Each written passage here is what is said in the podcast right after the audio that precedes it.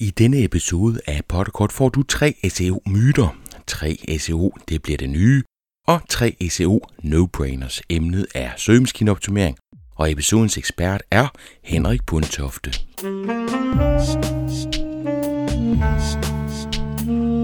Velkommen til PotterCut, en podcast om markedsføring på internettet. Din vært er Ib Potter. Henrik Bundtofte har ni års erfaring med søgemaskineoptimering, og han har arbejdet med nogle af landets største virksomheder. Henrik blogger regelmæssigt om søgemaskineoptimering, og så har han skrevet en bog om linkbuilding, nemlig Linkbuilding-bogen. Du kan vinde Linkbuilding-bogen. Bundtofte har foræret mig to eksemplarer, og så er der to lyttere, der kan vinde hver sin udgave af bogen. Du deltager i konkurrencen ved at finde PotterCut på Facebook og like det opslag, der henviser til episoden her. Og du kan fordoble dine vinderchancer ved også at smide en kommentar. Vi finder vinderen af konkurrencen søndag den fireogtyvende januar, så du har en lille uge at køre på. Og så er alle oplægsholderne til Marketing Camp to tusind og seksten fundet. De er i fuld gang med at arbejde med deres oplæg, og jeg glæder mig til at kunne dele dem med dig. Jeg kan dog nu allerede afsløre, at jeg får fløjet et par danskere ind. En fra Canada og en fra Nicaragua. Og så har du også muligheden for at opleve Henrik Bundtofte, altså episodens ekspert.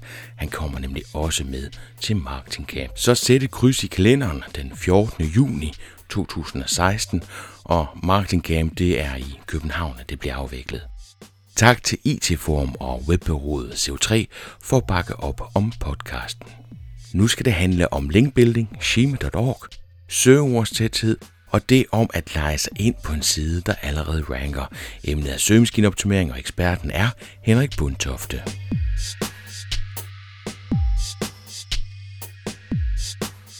Mit navn det er Henrik Bundtofte, og jeg har arbejdet med S E O i ni år, snart ti år.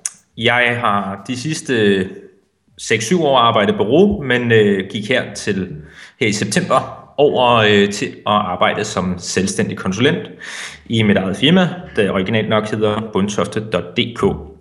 Jeg har skrevet en øh, bog om linkbuilding, og øh, jeg bruger rigtig meget af min fritid og selvfølgelig al min arbejdstid på S E O, men arbejder så også en smule med, med P P C, eller faktisk en del, som øh, Google AdWords, og arbejder også en smule med Facebook-annoncering, øh, nyhedsbrev og den slags. Nu arbejder du primært med søgemaskineoptimering. Jeg er med på, at du også er lige omkring nogle af de andre ting. Hvor meget af dit arbejde med søgemaskineoptimering går på linkbuilding, og hvor meget går på on-page optimering? Jeg vil nok tro, at cirka halvfjerds procent af mit arbejde, det handler nok om, øh, om linkbuilding. Øhm, og der, det er jo nok, nok lidt en rolle, jeg selv har skabt, fordi jeg snakker jo altid om linkbuilding. Jeg holder oplæg om linkbuilding, jeg skriver en bog om det, jeg laver masser af blogindlæg om det. Øh, og jeg kan rigtig godt lide at arbejde med linkbuilding, men jeg er faktisk, øh, jeg er faktisk mere glad for, for teknisk S E O, når det kommer til stykket, hvis jeg skal være helt ærlig. Men øh, det gælder jo lidt om at finde nogle, øh, nogle vinkler, nogle arbejdsområder, som man kan specialisere sig indenfor. Der valgte jeg så at, at gøre det inden for linkbuilding, fordi der var, øh, der har i hvert fald tidligere været øh, mange andre, der var stærkere på det tekniske område. Jeg kommer ikke fra en, øh, fra en dataloguddannelse eller et eller andet, øh, så jeg er sådan lidt øh, autodidakt øh, uddannet inden for det her. Øh, Så, men det er cirka, cirka halvfjerds procent af mit arbejde. Det har noget med, med links at gøre. Øh, og ikke, ikke nødvendigvis kun linkbuilding. Jeg bruger rigtig meget tid på at lave linkanalyser for øh, folk, der er blevet ramt af forskellige linkpenalties. Det er så meget typisk øh, Penguin penalties. Men øh, der findes jo også masser af andre penalties. Og så lægger jeg mange øh, linkstrategier. Så øh, der er sådan lidt forskelligt inden for, for linkbuilding. Det er, ikke, det er bare links generelt. Øh, jeg arbejder også rigtig meget med, med øh, optimering af interne linkstrukturer. Så, så altså, det er jo et emne, der er sådan relativt bredt, selvom det er et underemne til S E O. Men, øh, men jeg er cirka halvfjerds tredive ved at skyde på. Så det er egentlig ikke, fordi du har sådan en kærlighed til linkbuilding eller hvad? Altså det var det på et tidspunkt, men det var, det var fordi jeg fandt ud af, at, at, at i sin tid, jamen links, det var jo absolut det vigtigste parameter at arbejde med, når alt andet var på plads. Og, og selv med sådan et, et, et nogenlunde, øh, altså et ikke hundrede procent tight teknisk website, så kunne man jo i hvert fald førhen komme helt til tops i Google på, på meget konkurrencepræget øh, søger, udelukkende ved at arbejde med links. Så, så jeg vil sige, det var nok, øh, det var nok mere øh, midlet mod, øh, hvad det hedder... mod resultatet, der, der sådan drev mig ind i arbejde og, og specialisere mig inden for, for links og linkbuilding, end, end det egentlig var interessen for at, at bygge de her links. Øh, men ja, jeg synes, jeg så et, et stort hul i markedet, fordi det var ligesom om, der ikke var så mange, der, der sådan vidste helt præcis, øh, hvordan og hvorledes det fungerede med linkbuilding, andet man bare skulle, skulle have en masse links. Øh, og det var jo sådan, det var engang også. Altså, det var det ligegyldigt, hvad for nogle links du fik. Du kunne ikke blive straffet for dem. Og jeg kan tydeligt huske, øh, dengang at Google så kom med Penguin, hvordan øh, hele S E O-branchen var i, var i total oprør, for det kunne simpelthen ikke passe. Google nu straffede for dårlige links. Der var der mange, der mente, at det ville aldrig komme til at ske. Øh, der var sådan en helt anden opfattelse på det tidspunkt, og havde egentlig gået og snakket om det et par år, at, at det, det var altså absolut ikke uden risiko at gå ud og, og bygge øh, links alle mulige underlige steder. At der, der skulle være noget relevans, og det, det skulle se naturligt ud. Men der siger du også, at, at der er nogen, der er blevet forskrækket nu her, ikke også? Fordi vi er gået fra, at hvis man lavede ligegyldige links, det værste, der kunne ske, det var bare, at det ikke havde en betydning, til at i dag, der kan det ligefrem have en negativ betydning. Ja, lige præcis. Og jeg, jeg tror helt seriøst, der, der er mange, der er blevet bange for at arbejde med, med, med linkbuilding. Altså, jeg vil også sige, hvis jeg, ikke, hvis jeg ikke vidste, hvis jeg ikke var i stand til at vurdere, om et link, det var godt, så tror jeg helt, jeg ville lade være med at arbejde med det. Øhm Det, det, det, der, altså, der, der er større skadespotentiale end, end, end, end, end en chance for, for, for wins, når du arbejder med links, hvis du, hvis du ikke ved, hvad du laver i hvert fald. Det, det er helt sikkert.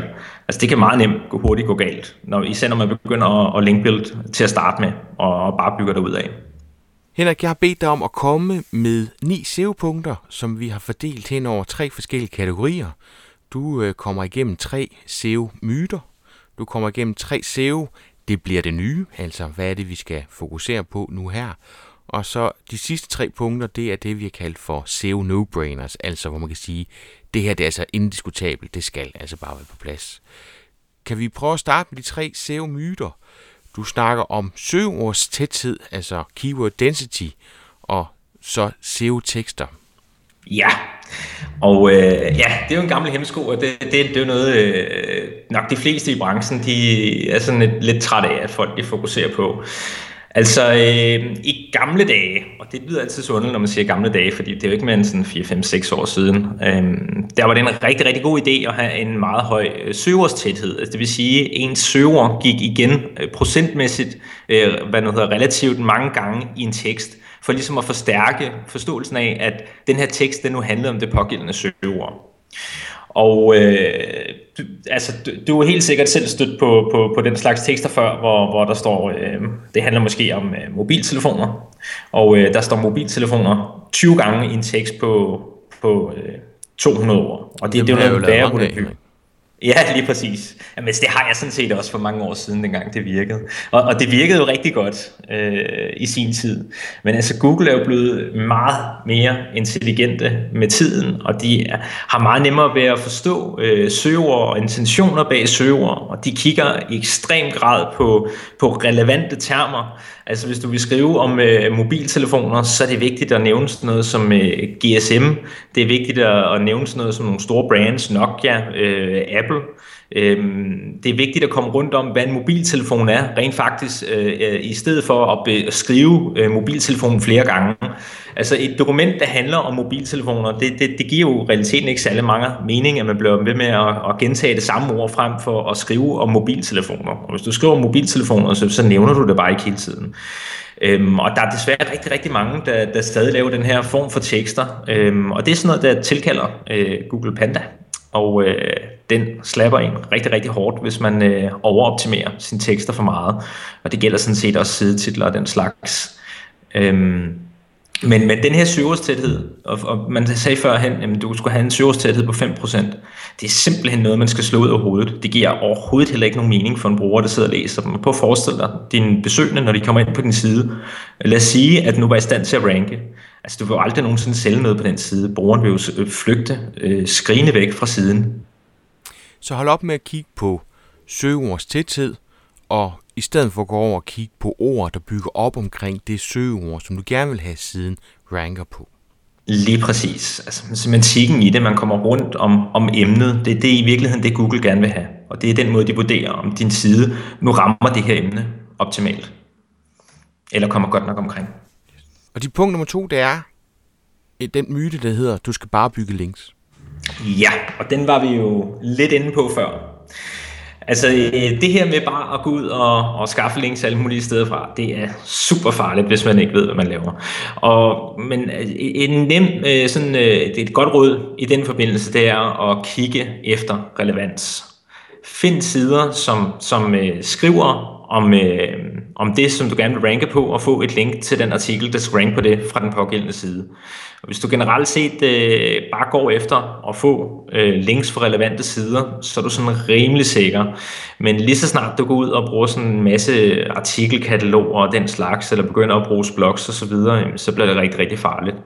Og øh, generelt set, så skal man jo bygge de links, som man kan komme til, for det giver mening. Altså opretter du en profil et sted, så skal du selvfølgelig lave link til din side, hvis, hvis det passer ind, hvis du skal fortælle, hvad du laver, så har du har mulighed for at smide et link til det site. Så skal du selvfølgelig gøre det, men du skal ikke gå ud og oprette profilen for at lave linket. Og, og det er det, der er rigtig mange, der gør. Men generelt set, hvis man bevæger sig meget rundt på internettet, så har man rigtig, rigtig mange muligheder at få, at få øh, eller lave sine egne links. Men... Øh, men hvor man, øh, hvor, hvor man stadig kan holde det øh, relevant i forhold til sin tekst, øhm, og hvor det giver, øh, hvad skal man sige, øh, hvor det ikke er farligt. Altså for eksempel sådan noget som startvækst punktum d k eller hotfrog punktum com, sådan nogle sider, virksomhedssider og den slags, det, det er helt fine steder at få de første links fra. Men øh, du skal ikke bare bygge links overalt, hvor du kommer hen, og du skal ikke lave kommentarlinks og den slags, medmindre det er fordi, du er ude og, og lægge en, en indsigtsfuld kommentar, eller en, en kommentar, som du alligevel vil have lagt, om der var mulighed for et link eller ej. Så sådan en meget god øh, hvad hedder, tommelfingerregel, det er også, øh, gå ikke, øh, få ikke linket kun for linkets skyld. Få, få linket, fordi du, også, eller fordi du har mulighed for at få linket, når du skal noget andet. Så det skal være website, som har en værdi, og en god regel, du lige kommer med der, det er, at det skal, der skal være noget fornuft over, at der bliver linket derfra og så tilbage til dit website. Ja. Myte nummer tre, det er, at teknisk S E O ikke er vigtigt. Ja, det, det synes jeg er sådan lidt sjovt. Det, altså, det er lidt ligesom om, at folk har en eller anden idé om, at Google, altså der er jo ikke nogen tvivl om, at Google bliver klogere og klogere. Men der er mange, der, der, der ligesom går ud, jeg ser det rigtig tit på forums øh, og på, også på blogs og den slags, hvor man går ud og skriver, at det er ikke farligt med, med for eksempel duplikeret indhold, noget at S E O-folk har snakket om i rigtig mange år efterhånden. Øhm, men det, det er altså et kæmpestort problem, hvis du har øh, store problemer med duplikeret indhold, og, og duplikeret indhold er selvfølgelig ikke det eneste, der kan være rent teknisk. Der kan være sindssygt mange forskellige tekniske præmisser på, på et website, der ikke er i orden, der gør, at Google ikke kan crawl sitet, og måske helt øh, slet ikke får indekseret de rigtige sider, eller for indekserede sider, som der ikke var meningen, der skulle indekseres. Det kan også godt være, at, at Google pålægger for meget værdi til sider, der ikke er vigtige for dig.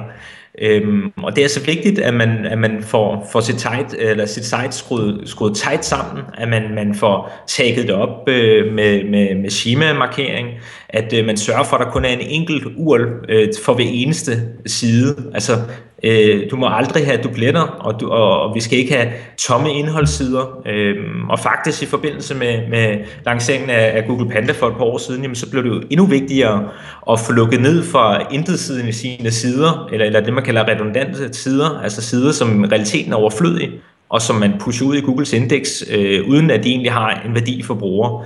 Altså det, det er sådan noget, vi plejer at sige, at Google bliver irriteret over det. Altså det, det gør de jo selvfølgelig ikke, men øh, det er ikke noget, algoritmen bryder sig om, at man, at man lægger noget i, prøver at lægge noget i indeks, som, som ikke har nogen værdi for brugerne.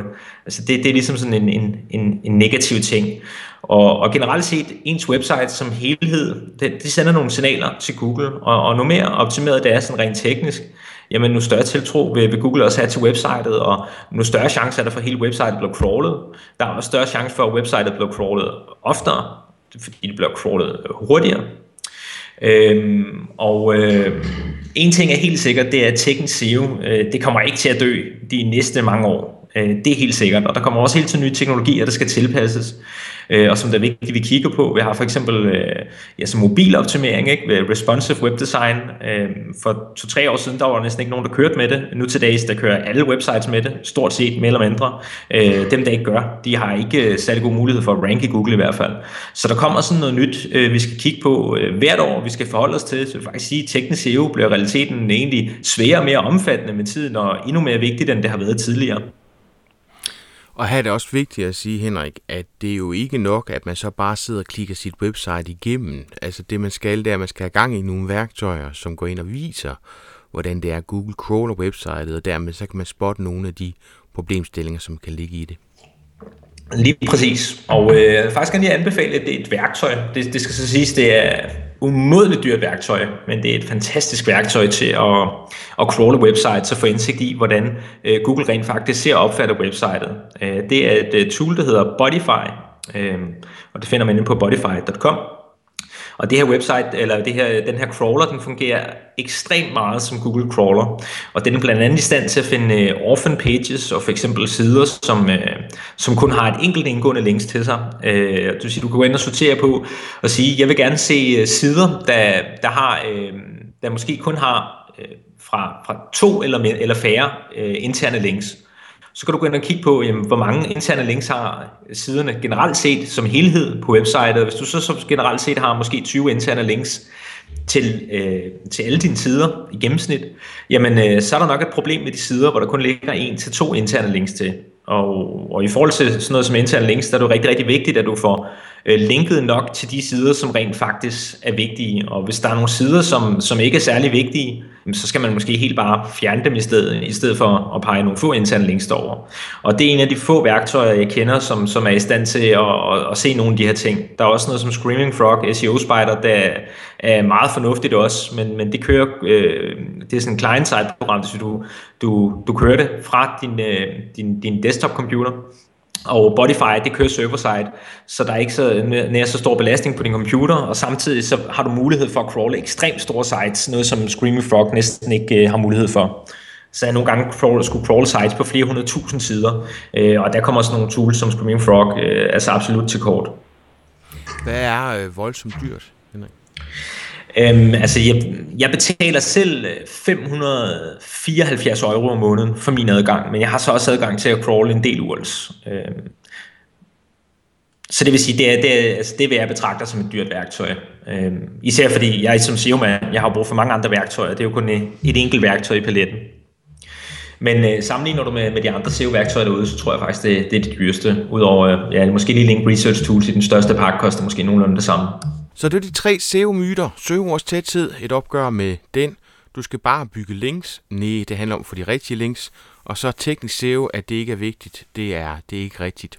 Tre S E O, det bliver det nye, har vi valgt at kalde det. Der starter med at pege på semantik, altså schema punktum org. Prøv at forklare det. Ja, altså det, det semantiske web, altså det handler jo egentlig om at forbedre søgemaskiners øh, træfsikkerhed i forhold til, til, til forespørgsler, som brugere de laver. Altså Google vil meget gerne forstå forespørgsler, og for at kunne svare på de her forespørgsler, så vil de gerne have nogle, nogle entities, de kan hente derude, så det vil sige, at de skal have noget data, de kan trække fra. Og ved at tvinge os brugere til at bruge hvad det hedder, semantic tagging, altså vi får tagget vores elementer op, så vil Google hurtigere kunne trække svar fra hjemmesider og have en bedre forståelse af, hvad hjemmesider omhandler, hvad de forskellige elementer er på en hjemmeside osv. Og øh, det gør altså også, at, at, at Google så kan levere bedre resultater til brugerne, men de kan også bedre forstå vores websites.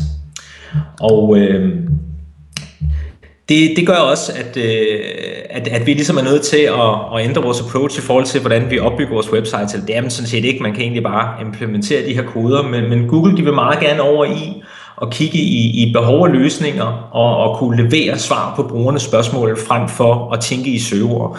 Og generelt set, så skal man også til at glemme det her med, øh, at, øh, at man gerne vil, vil ranke på søgeord, fordi det, det handler egentlig i princippet om, at du skal øh, kunne tilfredsstille brugernes forespørgsler. Øh, og det handler ikke om, øh, at du skal ranke på et søgeord, sådan lidt groft sagt. Det, sådan, det lyder måske lidt sjovt, men, øh, men, men du skal være der, hvor, hvor øh, intentionerne for dine brugere øh, du skal møde de intentionerne og hensigterne bag dine brugers forespørgsler, og de kan jo defineres på mange forskellige måder. Mm. Du, du lyder sådan helt content marketing-agtig nu. Øh, jeg tror, det klæder, det var ikke med vilje. du, du skal lige træde skridt tilbage, Henrik, for jeg tror, at der er rigtig mange, som ikke ved, hvad schema punktum org, altså hvad det er for noget, man kan tagge op. Kan du ikke lige komme med nogle eksempler på det, som man øh, ville vælge at tagge op med schema punktum org? Jo, det kan du tro. Altså, øhm, der findes, hvis man hopper ind på schema punktum org, og det er jo schema punktum org, det er det, jeg anbefaler, man bruger til at tagge sin data op med. Og der er nogle forskellige tagging-muligheder øh, i forhold til schema punktum orgs øh, regelsætter. Man kan bruge øh, øh, mikroformater, for eksempel R D F A. Øh, alt efter, hvad for, altså, hvordan du marker det op, det er sådan set ligegyldigt. Du kan finde eksempelkoder ind på schema punktum org til alle de tre forskellige måder, øh, man kan, man kan, man kan man hedder, definere de her øh, tags med. Men sådan noget, du kan for eksempel, for lige et eksempel, som folk nok har set i søgeresultaterne, så sådan noget som anmeldelser, brugerreviews. Hvis du for eksempel søger på et tv, så vil du måske se sådan nogle som Elgiganten, der ligger ude i søgeresultaterne, og den pågældende tv-model, du har søgt på, der står der måske, at den har fået fire stjerner ud af fem mulige stjerner, og det er defineret ud fra fire hundrede og fireogfirs brugeranmeldelser. Årsagen til, at Google kan vise de her stjernemarkeringer ude i søgeresultaterne, det er fordi, at øh, den her afstemning, der ligger inde på den pågældende side, den er tagget op med, øh, med, med schema punktum org. Det vil sige, at man bruger den, der hedder en, en funktion, der hedder aggregate rating, hvor man går ind og definerer, her har vi nogle, øh, vi har for eksempel fem stjerner at give ud af, at en bruger kan definere fra, fra, fra en til fem stjerner. Og øh, den her data, det er sådan en metadata, som Google så kan trække ud, og den vel, kan de så vælge at vise de rigtige søgeresultaterne. Samtidig forstår Google pludselig, at der er tale om anmeldelser. Og øh, det tyder så også på, at der er brugerengagement. Så bare alene af den årsag, at Google nu forstår, at der, der er engagement for brugerne på den her pågældende side. Det, det, det, er, det alene det er årsagen nok til, at man bør implementere det, hvis det er muligt. Men øh, der er jo selvfølgelig mange andre ting, man kan tagge op. Øh, hvis man har en blog for eksempel, jamen, så vil det jo selvfølgelig være en, en god idé, øh, når man laver en, en blogartikel, jamen, og så øh, gå ind og tagge den op som værende en artikel, så Google ved, at det her det er en artikel, og man kan endda gå ind og definere, at det er en blogartikel, og ikke bare en almindelig artikel. Samtidig kan man gå ind på sit, øh, for eksempel ens websites forside. Øh, det er websitets indgang, og det kan man definere med et tag, der hedder website, hvor man siger, at det her det er websitets startpunkt. Alle andre sider på hele websitet, det er så det, man kalder webpages, og det kan man også definere. Og det virker måske sådan lidt åndssvagt, at man sidder og fortæller sådan nogle øh, små elementer, som for eksempel det her, det er en, en webside. Men, men den data vil Google altså rigtig, rigtig gerne have fra dig. Du kan også gå ind og tage sådan noget som menustrukturen op og sige, her har vi min menustruktur, øh, og her har vi de forskellige links, der ligger i menustrukturen. Så forstår Google pludselig, okay, det er et navigationselement, der ligger heroppe øverst på sitet.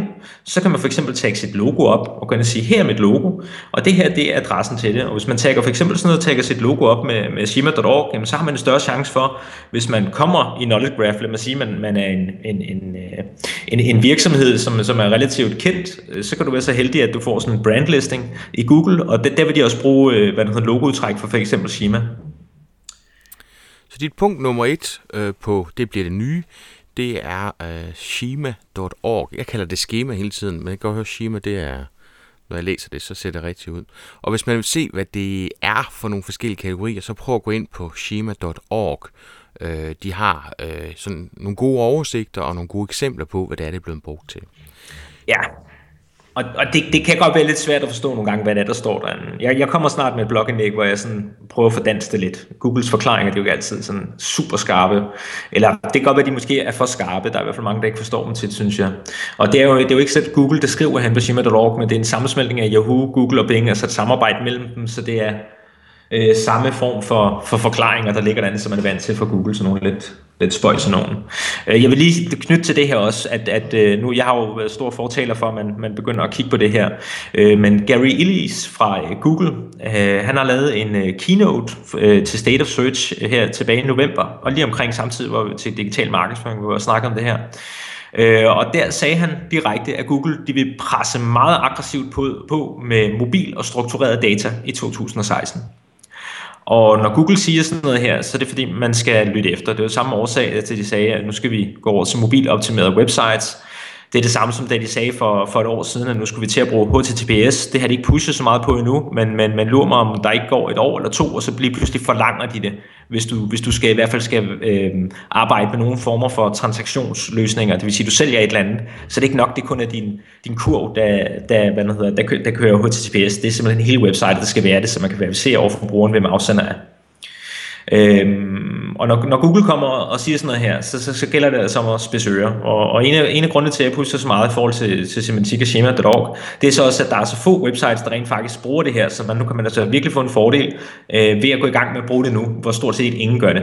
Dit punkt nummer to under, det bliver det nye, er user engagement. Hvad mener du med det? Der mener jeg jo, at øh, man skal begynde, eller Google prøver øh, i virkeligheden at, og rigtig meget at forstå, hvordan brugere de opfatter et website, når de lander på det. Altså, hvad er det for nogle tanker, der går igennem brugerens hoved? Det, det er jo så ikke det, de prøver egentlig at forstå, men de prøver at måle, eller det, det vil de gerne forstå, det kan de ikke forstå, men de prøver at måle på, hvordan er oplevelsen på det her øh, website, når brugeren lander på det. Altså bouncer de tilbage til søgeresultaterne, hopper de ind på et andet resultat og leder videre, det der hedder pogo-sticking, at man, man sidder i søgeresultaterne, man leder efter noget, man finder det ikke, man hopper ud i søgeresultaterne igen, prøver næste resultat. Øhm, samtidig så kigger de på sådan noget som, øh, som altså afvisningsprocent, og hvor lang tid bruger brugerne på, på websitet. Altså når, hvis, hvis du lander inde på min blog, øh, bruger du så ti minutter, eller smutter du efter tyve sekunder. Det kan være nogle øh, kvalitetssignaler, som Google kan bruge til at, at holde op imod de placeringer, man har i søgeresultaterne. Øh, jeg tror egentlig, Google har, har brugt de her øh, user engagement data i, i noget tid. De siger selv, at de ikke bruger det særlig meget. Det, det er jeg ret sikker på, at de gør. Øh, man skal i virkeligheden være meget forsigtig med, hvad man tror på, hvad Google de, de melder ud. Øh, men... Øh, Men de vil altså gerne måle på, på den her oplevelse på, på websitet, og, og jeg tror, det har, kommer til at have meget mere at sige i to tusind og seksten, og det jeg egentlig ville sige før, det var i forhold til, at det man kan bruge det til. Forestil jer, at vi har nogle resultater, Google de, de vurderer nogle sider og siger, at det her det er nogle gode sider, de skal ligge højt i søgeresultatet. Du kommer op og lægger en plads nummer et, to, tre, måske på en søgeforspørgsel. Den måde Google så kan, kan finde ud af, om det her resultat nu er et godt resultat, det er jo så at måle på de her user engagement data. Så det er sådan ligesom et ekstra niveau, man putter på. Man siger ikke kun, nu kigger vi på alle de her parametre, som for eksempel links og hvor godt et site er optimeret. Øhm, det er fint nok. Vi skal nok lytte til, til de her parametre stadigvæk, som vi altid har gjort. Men nu vil vi gerne lige prøve at måle lidt ekstra på, jamen, hvordan opfatter folk det så resultatet, når det rent faktisk kommer derop. Og hvis du så ikke kan indfri de forventninger, som folk har ved en søgeforespørgsel, og det, det, det, det slår jo ud i, at, at brugerne for eksempel forlader sitet, eller ikke er der så lang tid, øhm, jamen, jamen så kan det være, at, at man måske ikke hører til på den placering. Og så kan man ligesom sige, at det her resultat, det skal altså lidt længere ned, fordi det er ikke så godt et resultat, som vi måske havde målt det til at være. Så det er altså ligesom, for, for mig at se, så er det et ekstra lag, de bruger til at vurdere, om placeringer nu er, er korrekte. Når du nu fortæller det, og det giver fornuftest, det vil det jo gøre for andre, hvis nu du er mennesker, der skulle ind og rate en side, og man ved, ja. At Google har mulighed for at måle på de her ting, så kunne det godt lyde øh, logisk, ikke? Jo, absolut. Eller, ja, det synes jeg i hvert fald. Øhm, og øh, samtidig skal man også tænke på, at, at Google kigger rigtig, rigtig meget på kvalitet og har øh, de her forskellige øh, sådan semi-kunstige intelligensformer, som de feeder med inputs fra en masse quality raters. Øh, og det gør de i forhold til Google Panda, og det har de gjort i nogle år. Der er lige blevet leaget en, øh, en ny øh, rapport, altså den rapport, som de får, de her raters, når de skal instruere sig, hvordan de rater øh, hjemmesider. Den kan man i virkeligheden lære rigtig meget af, af ret. Har du fået læst den? Jeg har ikke fået læst den hele. Jeg har øh, fået læst mig cirka halvvejs igennem. Den er, den er virkelig lang. Men der er, der er mange interessante punkter i. Øhm, og... og Øh, generelt set handler rigtig meget af det om tiltro og ekspertise. Altså ekspertise, det, det, det har rigtig meget at sige. Hvis du skal sælge et, et komplekst produkt, så forlanger Google nærmest, at, øh, at det skal være en ekspert, der har skrevet det. Det, det står direkte i de her papersager. Altså de her raters, de skal gå ind og kigge på, hvis det her det er et relativt svært emne at forklare, så skal det være en ekspertforfatter bagved. Og hvis ikke, så kan vi ikke stole på det, der står her. Det er sådan noget af det, jeg synes, der var sådan allermest interessant i, i forhold til det, jeg har læst indtil videre i hvert fald. Hmm. Lidt øhm, mere avanceret form for author-ranking lige pludselig. Hmm. Ja, altså jeg tror jo ikke... Øh, jeg, var jo, jeg var jo ret øh, selv ude og, og skrive og snakke en masse om author-rank på et tidspunkt. Jeg tror absolut ikke, at author-rank det er glemt på nogen måder. Øh, bare fordi vores billeder forfandt, forsvandt i søgeresultaterne. Det tror jeg i virkeligheden har meget mere at gøre med, at øh, hvad hedder, Google øh, vidste, at de her øh, author-billeder, de fjerner fokus fra AdWords. Og så har, havde de også det problem, at, at Google Plus er altså bare ikke så populært, som de gerne vil have det til at være. Så øh, jeg tror, de prøver at, at vurdere og basere authorrank på noget andet end et Google-login, de kan verificere. Og tilbage til, at de gerne vil have, at man tagger sit indhold op, så vil det igen give god fornuft, ikke?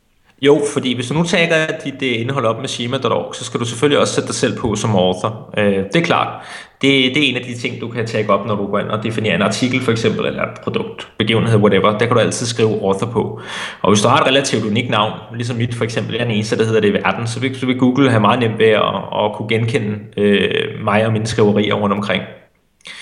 Igen, så det, kan det selvfølgelig være lidt et problem, hvis du har Jesper Hansen, og du ved, der er sådan mange komplekse ting i det, som, som, som også gør, at man er sådan lidt, jeg ved sgu ikke, hvor meget de kigger på det, øh, men jeg, jeg tror, det er noget, de kigger rigtig meget på at få til at fungere, og jeg tror på, at der er en eller anden form for, for vurdering af, hvem der er eksperter inden for forskellige felter, det tror jeg helt sikkert, i forskellige lande og forskellige emner. Dit punkt nummer tre, Henrik, det er, leje sig ind på sider, der ranker. Du kalder yeah. det for brand game. Ja, yeah.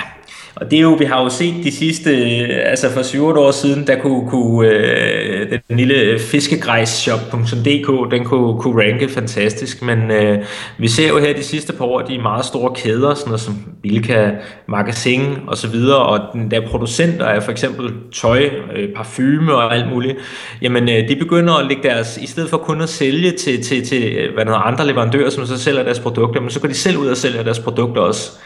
Og øh, de her kæmpe store mastodonter og øh, brandsider, jamen de har bare en uhyrlig effekt i søgeresultaterne, og, og jeg tror, man, det man skal sammenligne det lidt med, jamen det er, hvordan de store kæder og butikker, de trumfer de mindre butikker øh, ude i den virkelige verden, så begynder de også at gøre det, øh, hvad det hedder, online. Og det gør så også, at der bliver meget mere kamp om søgeresultaterne. Og øh, derfor så, så ligger jeg sådan lidt op til, at jeg tror, at, at det er noget af det nye, det bliver, at man går ind og kigger på, øh, hvis du gerne vil ranke på mobiltelefoner, for eksempel igen, jamen, så går ind og kigge på, hvem ligger i forvejen, øh, hvad det hedder, placeret øh, på en søgning på mobiltelefoner, og så ser man, der er mulighed for at komme ind på nogle af dem. Det kan være, at Den Blå Avis ligger der, øh, Gul og Gratis, My Trendy Phone, eller en eller anden butik. Jamen så ser man, det er muligt at købe annoncering derinde, fordi det er jo i virkeligheden også søgemaskineoptimering. Det kan godt være, at du skal betale for det, men det handler om at være synlig i det organiske resultater, og hvis du ikke kan være det på dit eget website, så må du være det igennem andre websites, som ranker i de organiske resultater. Og, og, og det tror jeg, det er noget, der vil udvikle sig meget. Måske ikke kun her i år, men også øh, de næste par år. At man er nødt til at tænke mere ind i, hvad for nogle sider kan vi aktivt øh, komme ind på for at, at pushe øh, vores eget site og vores egne produkter derud. Men det Google vel egentlig ikke interesseret i, Henrik? Hvordan mener du? At virksomhederne skal til at bruge penge ved nogle andre for at få skabt noget synlighed i Google. Nå, nej, det kan man godt sige. Det kan man godt sige. Men øh, altså, er man ude i at, at gå ind og betale sig for at ligge ind på andre sider, så, så kunne jeg forestille mig, at man også lagde penge i AdWords-dåsen i forvejen. Øh, fordi det handler jo igen også om at møde øh, hvad hedder, folk, når de søger i søgemaskinerne, også selvom det er så er, er betalt annoncering. Så, øh, så det tror jeg ikke... Øh, nej. Ja, de skal nok tjene deres penge. Ja. Punkt nummer et under det bliver det nye, det er schema punktum org. Skal lige sige det rigtigt. Det der med at ja, tage sit indhold op. Ja, semantik. Giv forståelsen af, af indholdet, ikke? Eller af, af dit website. Mm. Ja. Så er det user engagement, altså tanken om, at Google ved godt, hvor længe du er på siden, øh, hvor stor bounce raten er, og selvfølgelig kunne meget tyde på, at de ville bruge det som en del af deres algoritme, selvom de siger, at de ikke selv vægter det så meget. Og det sidste punkt, det var så at lege sig ind på sider, der allerede ranker det, du har valgt at kalde for brand gaming. Yes, lige præcis. Så jeg vil lige knytte en lille hurtig ting til, til user engagement. Øh, noget af det, jeg tror, vi kommer til at se rigtig meget af det nye år, det er, at vi begynder at se S E O-folk og, og, og usability-folk, der begynder at sidde og prøve at splitteste indhold og overskrifter og den slags meget mere, end vi har set tidligere, hvor man primært har haft fokus på at, at splitteste øh, produkter, der skal sælge osv. Øhm, fordi i virkeligheden er jo rigtig meget content derude, der også skal sælge noget. Og så giver det jo god mening, at man, at man sidder og splittester øh, på sit indhold. For at simpelthen at, at hæve user engagement metrics, og dermed skabe en bedre oplevelse for brugerne, men også for at forøge rankings, eller i hvert fald bibeholde de rankings, som man nu måske har opnået. Så du snakker simpelthen om splittest, som går på nogle andre parametre end kommenteringer? Ja, lige præcis. Til sidst så skal vi lige have tre S E O no-brainers, har vi kaldt dem. Altså ting, hvor man så tænker, det her det er altså indiskutabelt, det er bare pisse vigtigt. Og der har du peget på de tre ting, som du synes er mest vigtige. Og den første, du har nævnt, det er mobiloptimeret website. Ja, og med det så er jeg virkelig stor fortaler for responsive. Du kan virkelig godt have et mobiloptimeret website, øh, som ikke er et responsive øh, webdesign. Altså responsive, det er jo bare det her, hvor vi har en masse forskellige definerede størrelser, hvor websitet tilpasser sig. Og det er virkelig øh, meget ofte den bedste brugeroplevelse, man kan give, og det er også det, Google øh, går ud og siger, at det er den bedste oplevelse, vi kan give brugerne. Så kan det også give nogle tekniske problemer i forhold til de her mobiloptimerede websites, duplikeret indhold osv. Så, så øh, responsive webdesign, og det, det kan alle forlade nu til dags, og jeg tænker, at der må godt nok være mange webdesignere, der har tjent øh, mange penge de sidste år, efter at, øh, at Google annoncerede, at nu er det på tide at skifte til mobiloptimeret website, ellers så bliver der altså ikke vist på mobilsøgninger. Og, og det er absolut en, en no-brainer, det skal man bare være. Altså du kan ikke have et website, der ikke fungerer på mobiltelefoner og tablets nu til dags. Det duer ikke. Ikke hvis du vil ranke i, i de mobile resultater. Og det er nemlig det, der skulle vi lige have fat på igen, det er søgemaskineoptimering, vi snakker om, så det her det er altså også noget med placeringer at gøre.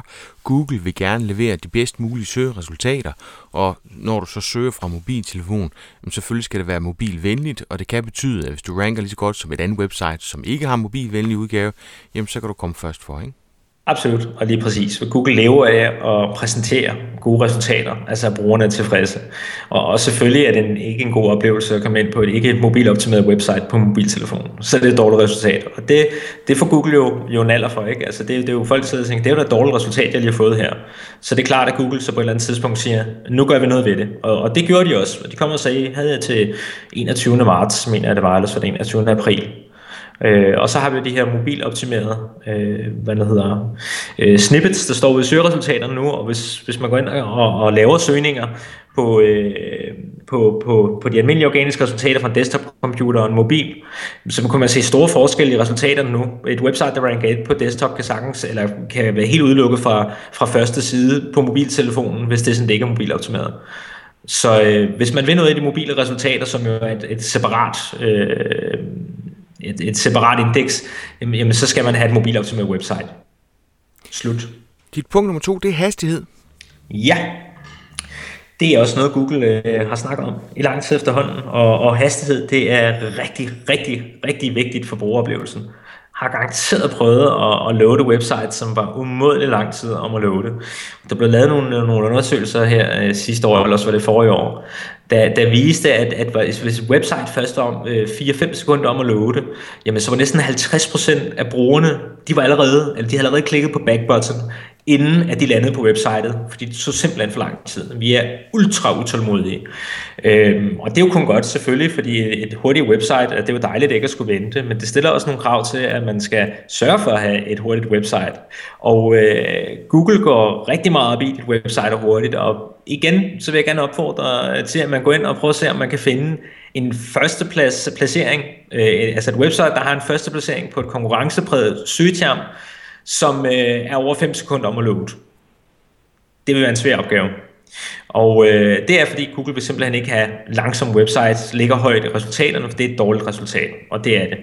Øhm, samtidig så er hastighed vildt meget sidig i forhold til indeksering, altså hvor hurtigt kan, kan Google komme igennem dit website, hvor hurtigt kan de forstå, bearbejde det, og, og det har også indflydelse på, hvor hurtigt du kan få indekseret nye sider i Google, så, så det, det, er, det er en absolut no-brainer, som har været vigtig i flere år nu, og, og jeg blev selv rigtig, rigtig træt, når, især når jeg får en ny kunde, og jeg så opdager, at deres site bare er flere sekunder om at loade, altså det, det holder bare ikke. Det, det svarer lidt til, at du prøver at gå ind i en butik, og så, så tager det syv otte sekunder at åbne døren. Altså det, det vil også være vildt irriterende.